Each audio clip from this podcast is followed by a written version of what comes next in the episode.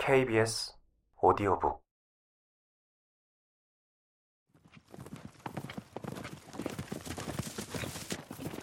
군 경찰대가 전원지대를 빠르게 돌아다니는 광경을 보라. 그들은 속보로 달리기도 하고 전속력으로 달리기도 하며 해가 그들의 갑옷을 때려대고 안장을 덮는 천이 말의 다리 위로 이리저리 펄럭인다. 오 기병대여, 오 롤랑이여, 올리베로스와 피에라 브라스여, 그런 아들들을 낳은 땅은 행복하여라. 선택한 마을이 시야에 들어오자 콘텐츠 중위는 중대에게 돌격을 준비하라고 명령하고 나팔 소리가 들리자 대원들은 서정적인 호전적인 양식으로 기병도를 뽑아들고 전진하니 온 나라가 발코니로 나와 이 장관을 구경한다.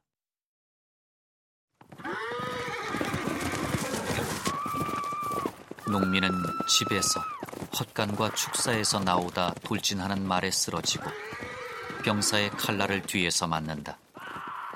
마침내 피에라 브라스는 손에 기병도를 움켜쥐고 등 위에 쏘인 황소처럼 펄쩍펄쩍 뛰어 돌아다니며 이유도 전혀 모른 채 분노로 눈이 멀어 베고 휘두르고 썰고 찌른다.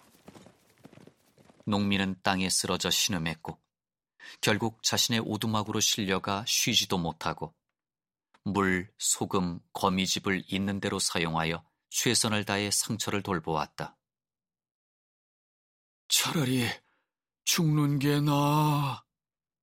한 농민이 말했다. 아직 우리의 때가 오지 않았어. 다른 농민이 말했다.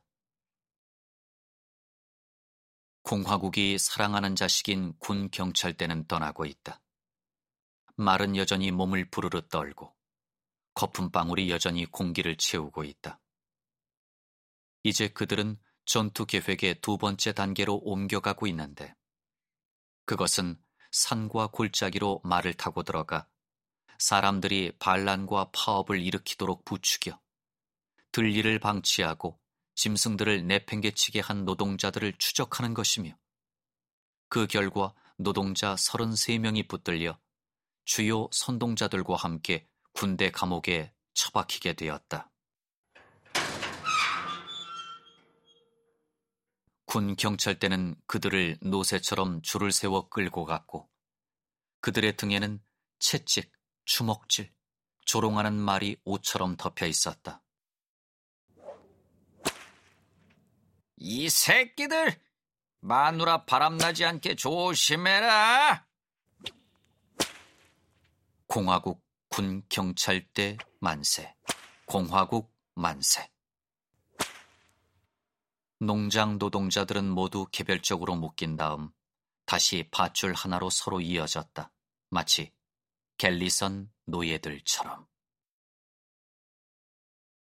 믿어지는가? 마치 야만적인 시대의 이야기.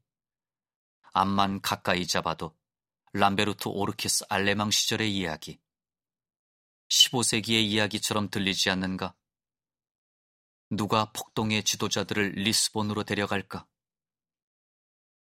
성이 똑같이 콘텐츠인 중위가 이끄는 17보병대의 병사 18명은 야간 열차편으로 몰래 출발한다.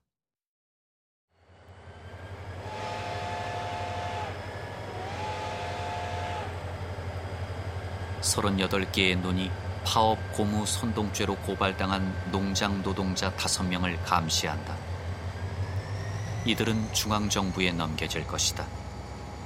사려 깊은 우리의 통신원이 우리에게 알린다. 이 정부는 구빈원이나 다름없다. 늘 그런 사람들이 인도되기를 간절히 바란다.